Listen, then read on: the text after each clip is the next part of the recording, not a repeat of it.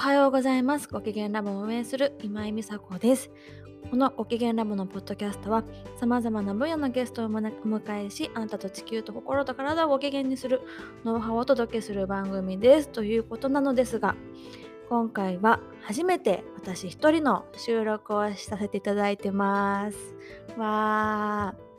ー。はい。なんで一人で収録しようかなと思ったかと言いますと結構あのこのご機嫌ラボの今月のサステナブが今月10月で1周年を迎えましてさまざ、まなコミュニティがどんどん大きくなってきて今この「ハッシュタグサステナブ」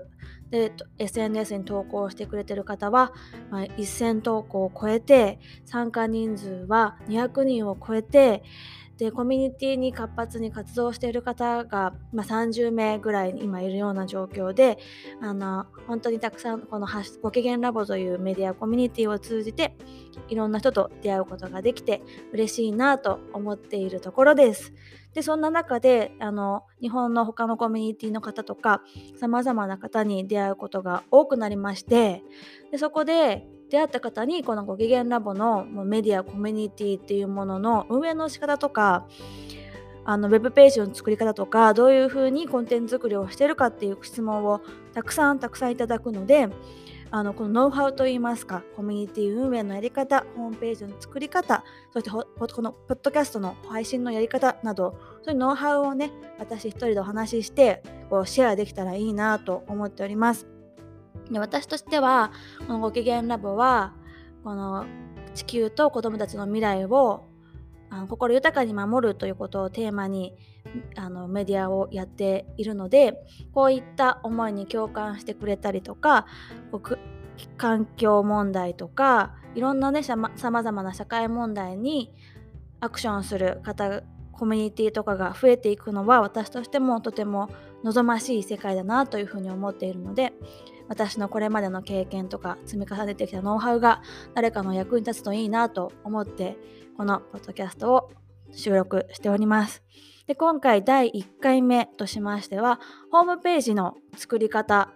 どういうふうに私がメディアをメディアとしてねホームページを運営してどんなきあのサービスを使ってこのホームページを作ってるのかっていうのをお話ししていきます。はいというわけであの私のご機嫌ラボのメディアコミュニティのウェブサイトについてお話をしていきます。えっとですね、ご機嫌ラボとご機嫌カタカナラボひらがなで検索していただくとご機嫌ラボのメディアコミュニティが見れるんですけど、えっと、このなんでメディアをやっているのかというところからスタートするともともと私が講談社で働いたりとかしてメディアがすごく好きっていうのがある根底に一つとしてあるのとあとその新しい知識を入れたりとかあのするのにメディアってすごく大事な立ち位置だなって思ってやり始めたんですけどこのご機嫌ラボを運営する中でとっても一番大事にしているのが誰かの体験であるっていうことを大切に今まで運営してきました。あのだから企業のリリース情報といいますかは載せたりせずに私たちご機嫌ラボのメンバーが実際体験してみたり行ってみたりとかあの学んでこういう感想を得たよというものが付け加えられるような内容であること。そしてメディアコミュニティってなかなか少ないんですよ。例えば防具とかあの L とか、まあ、日本だとあのいろんな雑誌ありますよね。ビビとかえー、っといろんな雑誌が もうちょっと名前出てこないんですけどあると思うんですけどなんかそれそのメディアでこの編集長さんが好きだからこのメディア見るっていう媒体ってほとんどないと思うんですよね。でそこのメディアに出てるこのモデルさんにすごい憧れるとかはあると思うけどその制作者側とかなんでこの記事載せてるかとかそういうところメディア全体のねあの思いみたいなものに共有してこの雑誌読もうとかって思ってる方って少ないのかなって思っていてなんかそこを作りたいなって思いながら運営しています。で例えばあの防具の編集長の方とかってあの編集長さん自身も有名だし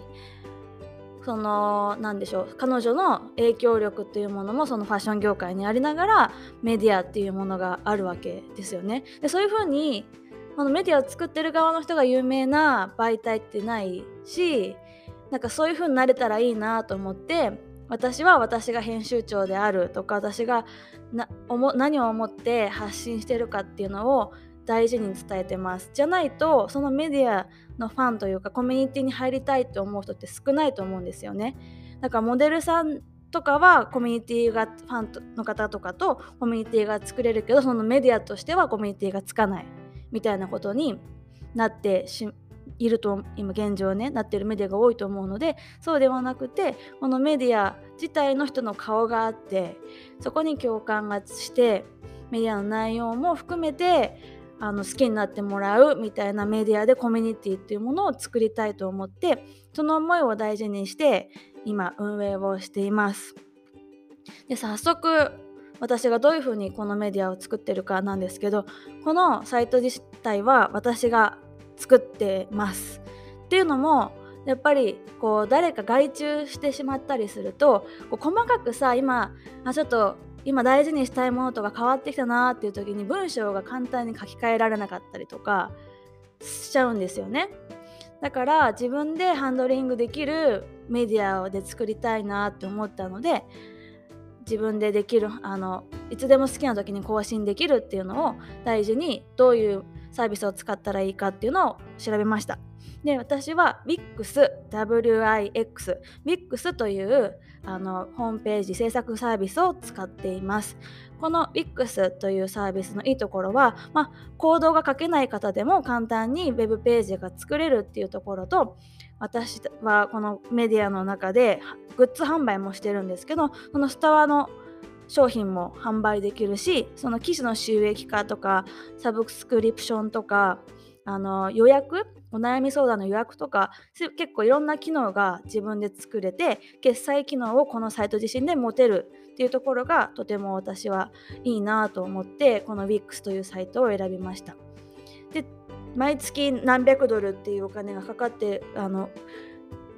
更新にかかってるんですけどこのメディアでやるところ自分の VIX でやるといいところは例えばコミュニティを運営したい時にじゃあクラウドファンディングやりますとかでグッズ販売はじゃあベース使いますとかでコミュニティ運営はじゃあ他のキャンプファイヤーやりますとかになっちゃうと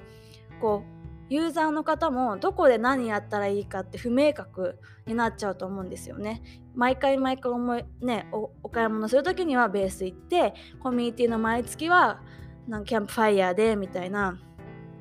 感じになってしまってお客さんの流行がめんどくさいなっていうのが1個あるのとあとそういうサービスを使ってしまうとあの手数料としてまあ20%とか取られるわけですよね。の手数料が結構大きいなっていうところが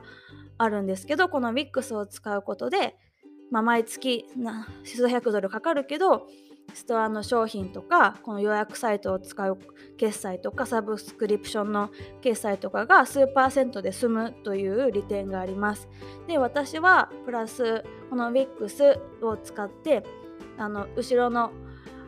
お金を受け取るサービスはストライプというサービスを使ってます。でストライプを同期させてるんですけどそのストライプを同期させることであのだいたい3%しか取られないというのがあっていろんな他のサービス20%とか取られるのに比べたら3%だけなのでそこの利点がとってもあるなと思ってます。ただ別に私このチャートでそんな売り上げが立っているわけではないから全然全然赤字なんですけど